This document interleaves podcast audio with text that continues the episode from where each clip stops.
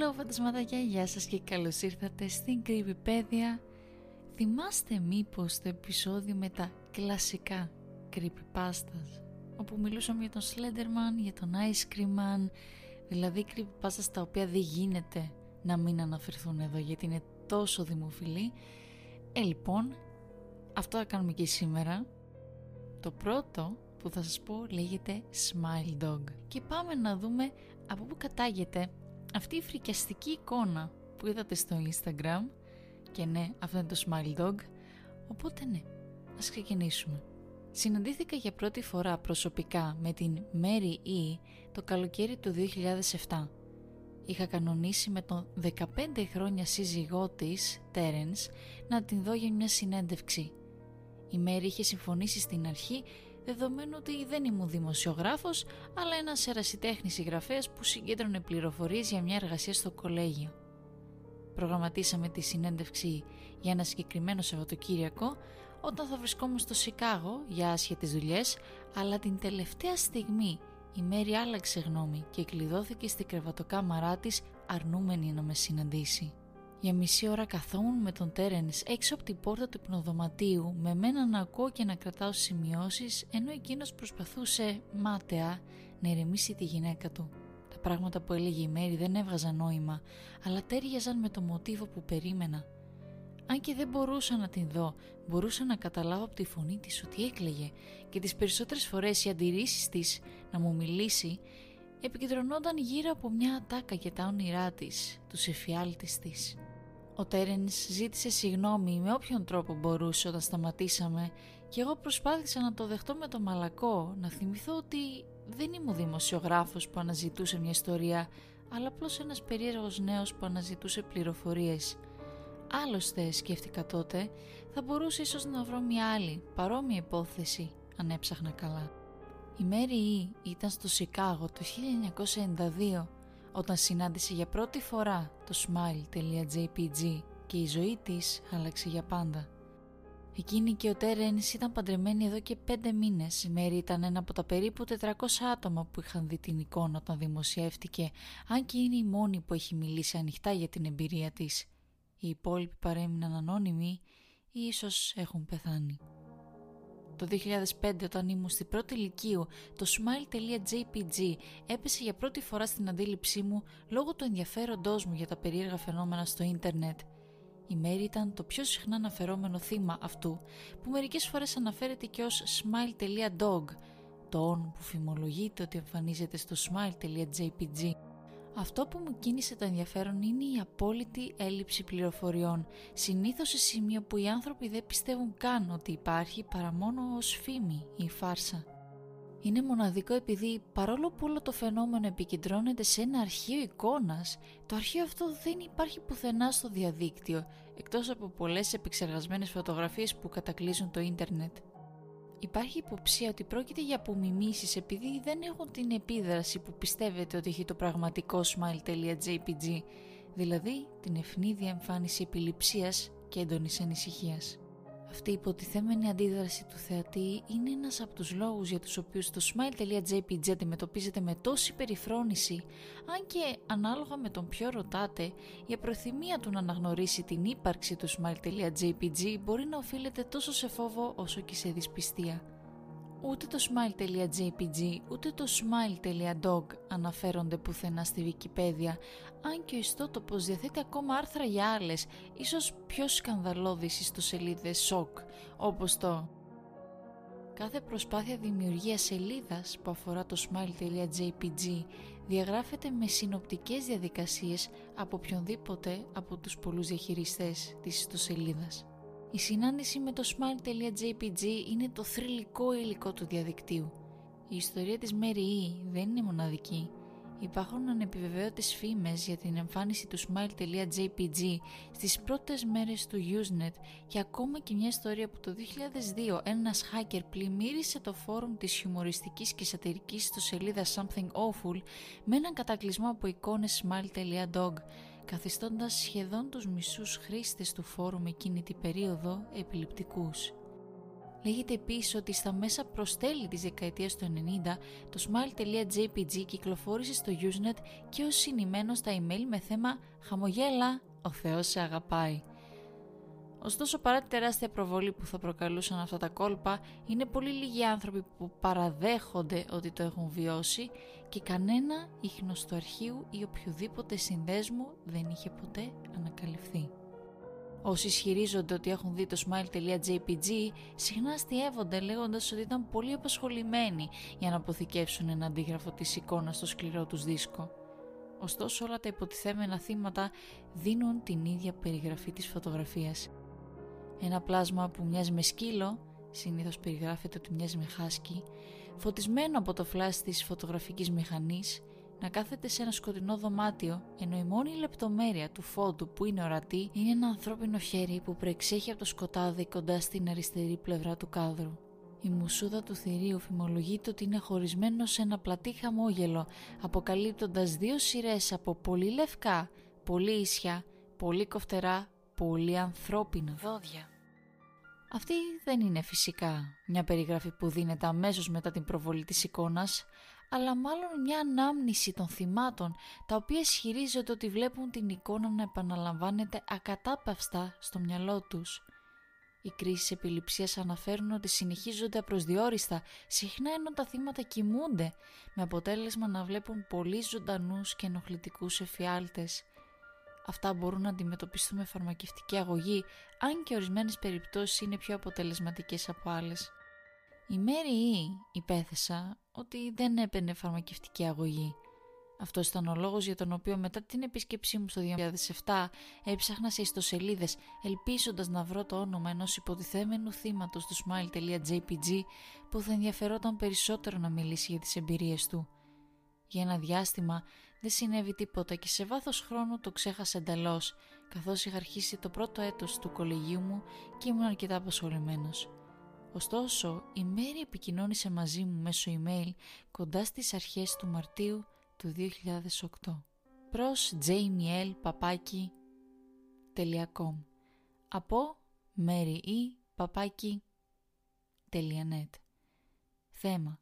Συνέντευξη του περασμένου καλοκαιριού Αγαπητέ κύριε Ελ, λυπάμαι απίστευτα για τη συμπεριφορά μου το περασμένο καλοκαίρι όταν ήρθατε να μου πάρετε συνέντευξη Ελπίζω να καταλαβαίνετε ότι δεν ήταν δικό σας λάθος, αλλά μάλλον τα δικά μου προβλήματα που με οδήγησαν να συμπεριφερθώ όπως συμπεριφέρθηκα. Συνειδητοποίησα ότι θα μπορούσα να είχα χειριστεί την κατάσταση πιο κόσμια, ωστόσο ελπίζω ότι θα με συγχωρήσετε. Εκείνη τη στιγμή φοβόμουν. Βλέπετε εδώ και 15 χρόνια με στοιχιώνει το smile.jpg. Το smile.dog έρχεται στον ύπνο μου κάθε βράδυ. Ξέρω ότι αυτό ακούγεται ανόητο, αλλά είναι αλήθεια. Υπάρχει μια αλλαγή στα όνειρά μου, στους εφιάλτες μου που τα κάνει να μην μοιάζουν καθόλου με αυτά που έβλεπα πριν. Στα όνειρα αυτά δεν κουνιέμαι και δεν μιλάω.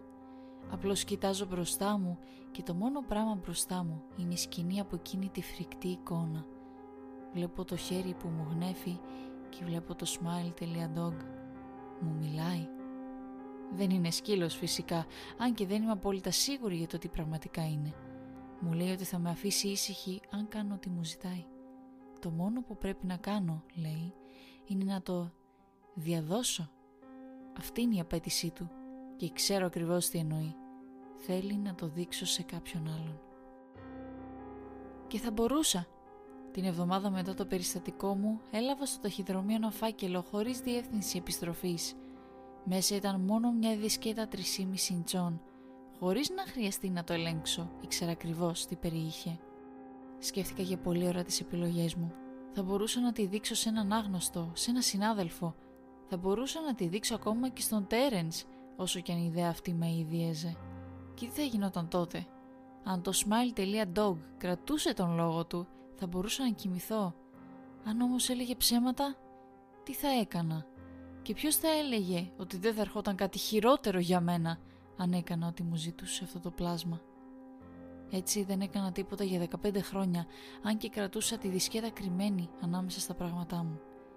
Κάθε βράδυ, για 15 χρόνια, το smile.dog ερχόταν στον ύπνο μου και απαιτούσε να διαδώσω το μήνυμα.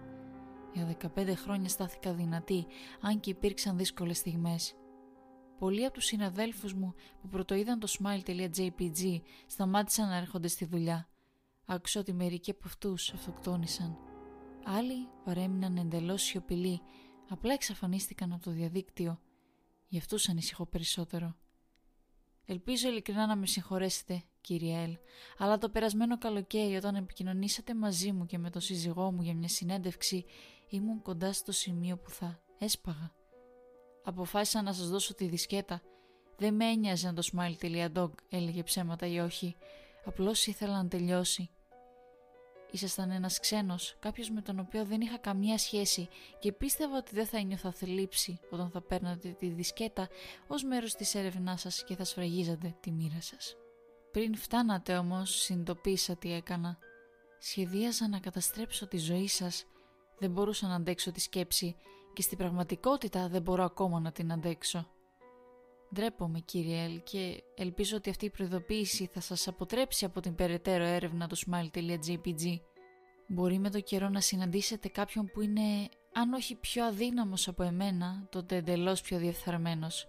Κάποιον που δεν θα διστάσει να ακολουθήσει τις εντολές του smile.dog. Σταματήστε όσο είστε ακόμα εσείς. Μέρι ο Τέρεν επικοινώνησε μαζί μου αργότερα εκείνο το μήνα με την είδηση ότι η γυναίκα του είχε αυτοκτονήσει. Καθώς καθάριζε τα διάφορα πράγματα που είχε αφήσει πίσω της, κλείνοντας λογαριασμούς ηλεκτρονικού ταχυδρομείου και άλλα παρόμοια, έπεσε πάνω στο παραπάνω email. Ήταν ένας καταρακωμένος άνθρωπος.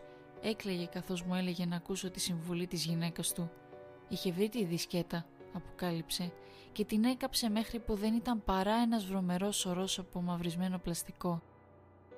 Το σημείο που τον ενοχλούσε περισσότερο, ωστόσο, ήταν το πως η δισκέτα είχε σφυρίξει καθώς έλειωνε. «Σαν κάποιο είδους ζώου», είπε. Θα παραδεχτώ ότι ήμουν λίγο βέβαιος για το πώς να απαντήσω σε αυτό. Στην αρχή σκέφτηκα ότι ίσως επρόκειτο για ένα αστείο, με το ζευγάρι να προσπαθεί να με εκνευρίσει, Ωστόσο ένας γρήγορος έλεγχος απέδειξε ότι η Μέρη ήταν πράγματι νεκρή. Δεν υπήρχε φυσικά καμία αναφορά σε αυτοκτονία στο άρθρο, όμως αποφάσισα ότι για ένα διάστημα τουλάχιστον δεν θα συνέχισα να ασχολούμαι περαιτέρω με το θέμα του smile.jpg, ειδικά επειδή είχα εξεταστική τέλη Μαΐου. Αλλά ο κόσμος έχει περίεργους τρόπους να μας δοκιμάζει. Σχεδόν έναν ολόκληρο χρόνο αφού το επέστρεψα από την καταστροφική συνέντευξή μου με την Μέρη έλαβα άλλο ένα email. Προς jmiel.com Από elzahir82 Θέμα Χαμογέλα Γεια σας! Βρήκα τη διεύθυνση ηλεκτρονικού ταχυδρομείου σας μέσω μιας λίστας αλληλογραφίας. Το προφίλ σας έλεγε ότι ενδιαφέρεστε για το smile.dog. Το είδα και δεν είναι τόσο κακό όσο λέει ο καθένας και ίσως το έστειλα εδώ. Απλά διαδίδω τη φήμη. Η τελευταία γραμμή μου πάγωσε το κόκαλο. Σύμφωνα με το πρόγραμμα ηλεκτρονικού μου ταχυδρομείου υπήρχε ένα συνημένο αρχείο που ονομαζόταν φυσικά smile.jpg. Σκέφτηκα αρκετή ώρα να το κατεβάσω. Το πιο πιθανό ήταν να ήταν ψεύτικο φαντάστηκα και ακόμα και αν δεν ήταν Ποτέ δεν πίστηκα πλήρως για τις δυνάμεις του smile.jpg. Ο απολογισμός της Mary E. με είχε ταρακουνήσει, ναι, αλλά μάλλον ήταν ούτως ή άλλως ψυχικά ανισόρροπη. Εξάλλου, πώς θα μπορούσε μια απλή εικόνα να κάνει αυτό που έλεγαν ότι πετύχαινε το smile.jpg; Τι είδους πλάσμα ήταν αυτό που μπορούσε να σπάσει το μυαλό κάποιου μόνο με τη δύναμη των ματιών; Και αν τέτοια πράγματα ήταν παράλογα, τότε γιατί να υπήρχε ο μύθος αυτός εξ αρχής; Αν κατέβαζα την εικόνα, αν την κοίταζα και αν η μέρη αποδεικνυόταν σωστή, αν το smile.dog ερχόταν σε μένα στα όνειρά μου απαιτώντας να το διαδώσω, τι θα έκανα; Θα ζούσα τη ζωή μου όπως η μέρη, παλεύοντας ενάντια στην παρόρμηση να ενδώσω μέχρι να πεθάνω; Ή απλά θα διέδιδα τη λέξη ανυπομονώντας να αναπαυθώ; Και αν επέλεγα τη δεύτερη οδό, πώς θα μπορούσα να το κάνω, ποιο θα επιβάρυνα με τη σειρά μου; Αν υλοποιούσα την πρόθεσή μου να γράψω ένα σύντομο άρθρο για το smile.jpg, αποφάσισα, θα μπορούσα να το επισυνάψω ως αποδεικτικό στοιχείο. Και όποιος διάβαζε το άρθρο, όποιος έδειχνε ενδιαφέρον, θα επηρεαζόταν. Και ακόμη και αν αποθέσουμε ότι το smile.jpg που επισυνάπτεται στο ηλεκτρονικό μήνυμα ήταν γνήσιο, θα ήμουν αρκετά ιδιότροπος ώστε να σώσω τον εαυτό μου με αυτόν τον τρόπο. Θα μπορούσα να το διαδώσω; Ναι. Ναι, θα μπορούσα. Πάμε τώρα στο δεύτερο creepypasta, το οποίο έχει τον τίτλο The Expressionless ή αλλιώς η ανέκφραστη. Τον Ιούνιο του 1972, μια γυναίκα εμφανίστηκε στο νοσοκομείο Σένταρ Σενάι, φορώντας μόνο μια λευκή αιματοβαμένη ρόμπα. Τώρα αυτό από μόνο του δεν θα έπρεπε να προκαλεί μεγάλη έκπληξη, καθώς οι άνθρωποι συχνά έχουν ατυχήματα και έρχονται στο πλησιέστερο νοσοκομείο για ιατρική φροντίδα, αλλά υπήρχαν δύο πράγματα που έκαναν τους ανθρώπους που την είδαν να κάνουν εμετό και να φύγουν τρομαγμένοι. Το πρώτο ήταν ότι δεν ήταν ακριβώς άνθρωπος. Έμοιαζε με κάτι που πλησίαζε σε κούκλα, αλλά έχει την επιδεξιότητα και τη ρευστότητα ενός κανονικού ανθρώπου. Το πρόσωπό της ήταν αψεγάδιαστο, σαν μανεκέν, χωρίς φρύδια και πασαλιμένο με μακιγιάζ. Υπήρχε ένα γατάκι σφιγμένο στα σαγόνια της τόσο αφύσικα σφιχτά που δεν φαίνονταν δόντια και το αίμα εξακολουθούσε να πέφτει πάνω στη ρόμπα της και στο πάτωμα. Στη συνέχεια το έβγαλε από το στόμα της, το πέταξε στην άκρη και κατέρευσε. Από τη στιγμή που πέρασε από την είσοδο μέχρι τη στιγμή που την πήγα σε ένα δωμάτιο νοσοκομείου και την καθάρισαν πριν την ετοιμάσουν για νάρκωση ήταν εντελώς ήρεμη, ανέκφραστη και ακίνητη. Οι γιατροί θεώρησαν καλύτερο να τη συγκρατήσουν μέχρι να φτάσουν οι αρχές και εκείνη δεν διαμαρτυρήθηκε. Δεν μπόρεσαν να αποσπάσουν καμία αντίδραση από αυτήν και τα περισσότερα μέλη του προσωπικού ένιωθαν πολύ άβολα για να την κοιτάξουν απευθείας για περισσότερο από μερικά δευτερόλεπτα αλλά μόλις το προσωπικό προσπάθησε να την ηρεμήσει, εκείνη αντιστάθηκε με εξαιρετική δύναμη. Δύο μέλη του προσωπικού χρειάστηκαν να την κρατήσουν κάτω, καθώς το σώμα σηκωνόταν το κρεβάτι με την ίδια κενή έκφραση στο πρόσωπό της. Έστρεψε τα ψυχα μάτια της προς τον άνδρα γιατρό και έκανε κάτι ασυνήθιστο. Χαμογέλασε. Καθώς το έκανε, η γυναίκα γιατρός ούρλιαξε και αφέθηκε από το σοκ. Στο στόμα της γυναίκας δεν υπήρχαν ανθρώπινα δόντια, αλλά μακριές μητερές εχμές. Πολύ μακριές για να μπορέσει να κλείσει πλήρως το στόμα της, χωρίς να προκαλέσει κάποιο τραύμα, κάποια ζημιά. Ο άντρας γιατρός την κοίταξε για μια στιγμή, προτού ρωτήσει «Τι είσαι εσύ» Έσπασε τον λαιμό της για να τον παρατηρήσει, εξακολουθώντας να χαμογελάει. Υπήρξε μια μεγάλη παύση. Η ασφάλεια είχε ειδοποιηθεί και ακουγόταν να κατεβαίνει τον διάδρομο. Καθώς τους άκουγε να πλησιάζουν, εκείνη πετάχτηκε μπροστά, βυθίζοντας τα δόντια της στο προστινό μέρος του λαιμού του, αφήνοντάς τον να πέσει στο πάτωμα, αγκομαχώντας για αέρα καθώς πνιγόταν στο ίδιο του το αίμα. Σηκώθηκε και έσκυψε από πάνω του, με το πρόσωπό της να πλησιάζει επικίνδυνα το δικό του, καθώς η ζωή έσβηνε από τα μάτια του. Έσκυψε πιο κοντά και του ψιθύρισε στο αυτί. Τα μάτια του γιατρού γέμισαν φόβο καθώς την έβλεπε να απομακρύνεται ήρεμα για να χαιρετήσει τους άντρες της ασφάλειας. Το τελευταίο θέαμα που θα έβλεπε ποτέ θα ήταν να την βλέπει να τους κάνει γεύμα έναν έναν. Η γυναίκα γιατρός που επέζησε από το περιστατικό την ονόμασε η ανέκφραστη. Από τότε δεν την ξαναείδε ποτέ κανείς. Πάμε τώρα στο τρίτο και τελευταίο γνωστό creepypasta το οποίο λέγεται Ανόρα Πετρόβα. Αυτό το creepypasta έχει να κάνει με μια κοπέλα η οποία έκανε πρωτοαθλητικά πατινάζ και μια μέρα κάθισε να ψάξει το όνομά της στο Google και βρίσκει μια τυχαία σελίδα Wikipedia για τον εαυτό της και έλεγε κάποια πράγματα τα οποία έθεσαν σε κίνηση μια σειρά από γεγονότα που τελικά καταστρέφουν τη ζωή της. Πώς το ξέρουμε; Βλέπουμε το τελευταίο email που έστειλε στην πρώην καλύτερη της φίλη. Προς breiceq.com Θέμα Μπρι σε παρακαλώ διάβασέ το Μπρι μη το διαγράψεις Ξέρω ότι είμαι μισής, αλλά κάποτε ήμασταν οι καλύτερες φίλες και θέλω να το διαβάσεις αυτό. Νομίζω ότι έχω σοβαρό πρόβλημα και δεν μπορείς να κάνεις τίποτα, αλλά θέλω να το διαβάσεις για να καταλάβεις. Ξέρω ότι έχουμε να μιλήσουμε από τους τελικούς. Έχει περάσει πολύς καιρός, αλλά αυτό που σου συνέβη δεν ήταν δικό μου λάθος. Τουλάχιστον δεν ήταν αποκλειστικά δικό μου λάθος. Ξέρω ότι όλοι νομίζουν ότι ήταν, αλλά ποτέ δεν θα έκανα κάτι που θα σε πλήγωνε. Θα ακουστεί τρελό, αλλά πρέπει να στο πω για να το μάθει κάποιος. Ξεκίνησε όταν ήμασταν στη Δευτέρα Γυμνασίου. Ήταν το βράδυ πριν το διαγωνισμό Crystal Classic. Ήμουν στο σπίτι και δεν μπορούσα να κοιμηθώ γιατί είχα τόσο άγχος για τον διαγωνισμό.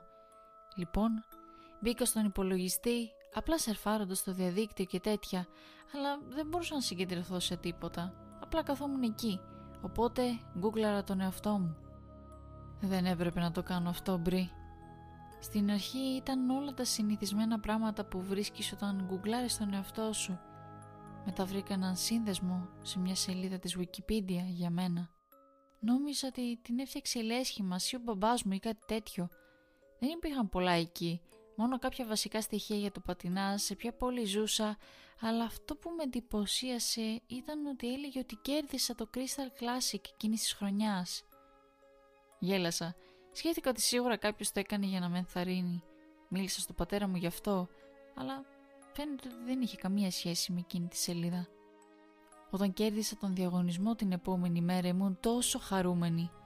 Αυτός ήταν ο πρώτος διαγωνισμός που είχα κερδίσει ποτέ και ένιωθα τόσο όμορφα. Θυμίζω πόσο σκληρά δούλεψα μετά από αυτό. Τότε ήταν που οι γονείς μου προσέλαβαν το Σεργέη για να με προπονεί. Ξέρεις πώς πρέπει να κόστησε αυτό. Μετά από αυτό έβλεπα τη σελίδα μου πριν από κάθε διαγωνισμό και έλεγε πάντα τα αποτελέσματα για το πώς θα τα πάω. Έλεγε ότι θα κέρδιζα τους διαγωνισμούς της περιοχής στα 15 μου και όλα έγιναν πραγματικότητα. Μετά από αυτό, ο Σεργέη έπεισε τη μαμά και τον μπαμπά μου ότι είχα μια πραγματική ευκαιρία για τους Ολυμπιακούς Αγώνες και τότε ήταν που σταμάτησα το σχολείο. Έκανα πατινάς κάθε μέρα, αλλά δεν προχωρούσα με τον τρόπο που ήθελε ο Σεργέη Δούλευα τόσο σκληρά και έκανα καλό πατινάζ, αλλά και πάλι ο Σεργέη είπε ότι δεν ήταν αρκετά καλό. Τότε ήρθαν οι προκριματικοί. Το μόνο που σκεφτόμουν ήταν να κερδίσω, οπότε έκανα κάτι που δεν έπρεπε.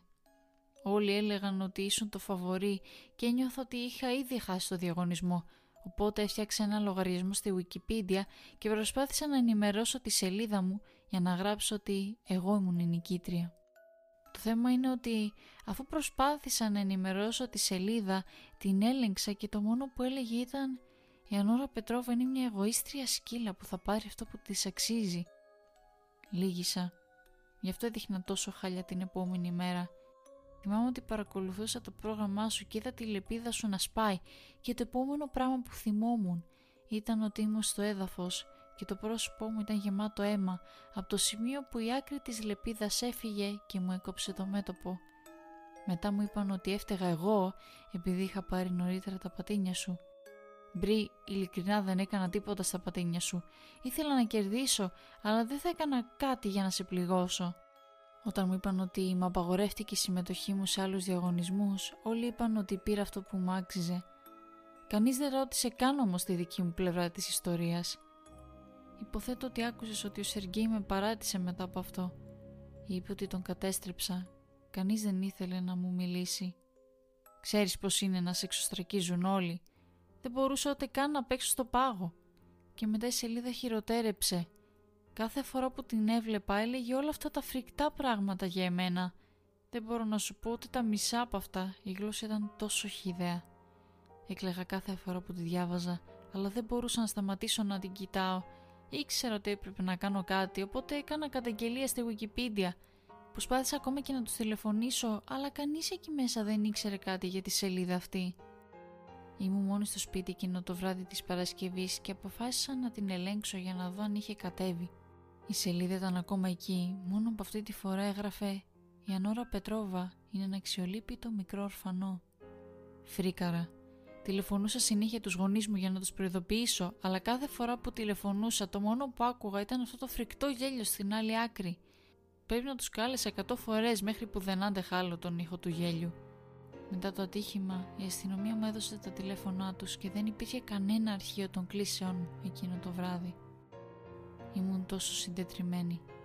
Πριν από αυτό ήμουν τόσο απασχολημένη με την προπόνηση όλη μέρα και με το σχολείο στο σπίτι που δεν είχα ποτέ συνειδητοποιήσει πόσο μόνη ήμουν όλο αυτό το διάστημα.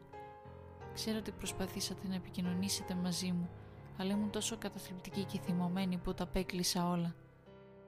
Μόλις έγινα 18 ετών και πήρα τα χρήματα του διακανονισμού από το δικαστήριο, ήρθα στην Ελβετία. Έπρεπε να ανακαλύψω ξανά τον εαυτό μου. Το ποτινάς μου πραγματικά απογειώθηκε. Δεν είχε περάσει ούτε ένας χρόνος, αλλά νιώθω ότι όλα όσα συνέβησαν ήταν τόσο παλιά. Γι' αυτό δεν έπρεπε να το κάνω μπρι. Σου γράφω τώρα από ένα παλιό ξενοδοχείο έξω από την Πράγα. Αύριο έχω οντισιόν για το Ice Circus. Ξέρω ότι συνηθίζουμε να το κοροϊδεύουμε, αλλά το θέλω πραγματικά. Ένιωθα πολύ νευρική και από παλιά συνήθεια έλεγξα τη σελίδα μου. Είναι τόσο δύσκολο να το πω αυτό, αλλά όταν έλεγξα τη σελίδα για να δω αν θα πάρω τη δουλειά αύριο, το μόνο που λέει είναι «Η Ανώρα Πετρόβα πέθανε χωρίς φίλους και μόνη» και έχει καταχωρημένη τη σημερινή ημερομηνία ως ημερομηνία του θανάτου μου. Είμαι τόσο συντετριμένη που με τα βίας μπορώ να στο γράψω αυτό, αλλά ήθελα να ξέρεις την αλήθεια. Σε παρακαλώ, πίστεψέ με μπρι. Επισυνάπτω ένα screenshot της σελίδας για να με πιστέψεις. Είναι όλα εκεί όπως ακριβώς σου είπα. Δεν ξέρω τι να κάνω. Δεν ξέρω κανέναν εδώ και κανείς δεν μιλάει αγγλικά. Συνεχίζω να ανανεώνω τη σελίδα. Θεέ μου, έχει περάσει μια ενοιότητα. Ανανεώνω συνέχεια αλλά ακόμα δεν έχει αλλάξει. Περιμένω τα μεσάνυχτα. Δεν ξέρω τι να κάνω, οπότε κλειδώθηκα στο δωμάτιό μου. Έχουν περάσει μόνο λίγα λεπτά μέχρι τα μεσάνυχτα. Το μόνο που μπορώ να κάνω είναι να ανανεώσω τη σελίδα. Είμαι εξαντλημένη, αλλά δεν μπορώ να σταματήσω. Φοβάμαι να φύγω από τον υπολογιστή μέχρι να μάθω τι θα συμβεί στη συνέχεια. Και λοιπόν φαντασματάκια φτάσαμε στο τέλος. Αυτά είναι τρία creepy pasta. Τρία κλασικά creepy pastas. Τα οποία ελπίζω να σας άρεσαν βασικά. Ελπίζω να σας συντρίγκαραν. Πιστεύω ήταν αρκετά έτσι μυστήρια, ήρη, τρομακτικά, όλα όλα αυτά μαζί. Έχω να κάνω μια ανακοίνωση, να το πω. Θέλω να κάνουμε όλοι μαζί τώρα ένα χειροκρότημα Παιδιά, φτάσαμε τους, τα 3.000, 3.000 plus φαντασματάκια στη πλατφόρμα του Spotify. Συγγνώμη φαντασματάκια που κάθεστε και με ακούτε από Apple, από Google, να ξέρετε σας βλέπω, ξέρω ότι υπάρχετε, απλά δεν μου βγαίνουν τα, τα, τα, τα analytics. Οπότε το μόνο έγκυρο νούμερο που έχω είναι από το Spotify. Οπότε θα θεωρήσουμε ότι είναι 3.000 plus, πολλά ακόμα, φαντασματάκια και θα ήθελα να σας ευχαριστήσω πάρα πολύ για την υποστήριξη και το ότι κάθεστε και με ακολουθείτε και με ακούτε και στέλνετε μηνύματα. Είστε απίστευτοι. Ευχαριστώ πάρα πολύ πραγματικά και ελπίζω να σας αρέσει και η τρίτη σεζόν και τα επεισόδια τα προηγούμενα όσοι δεν τα έχετε ακούσει ακόμα. Όλα και ναι, θα ήθελα να σας ευχηθώ καλή συνέχεια, καλό που σου κου, καλή ημέρα, καλό βράδυ, όποτε και όπου το, ακού, το ακούτε αυτού. Ε, θα τα πούμε υποθέτω την Τετάρτη που θα ανέβει YouTube βίντεο ή την επόμενη Παρασκευή σε ένα νέο επεισόδιο της Κρυβιπέδια και μέχρι τότε να είστε καλά και να προσέχετε. Bye bye!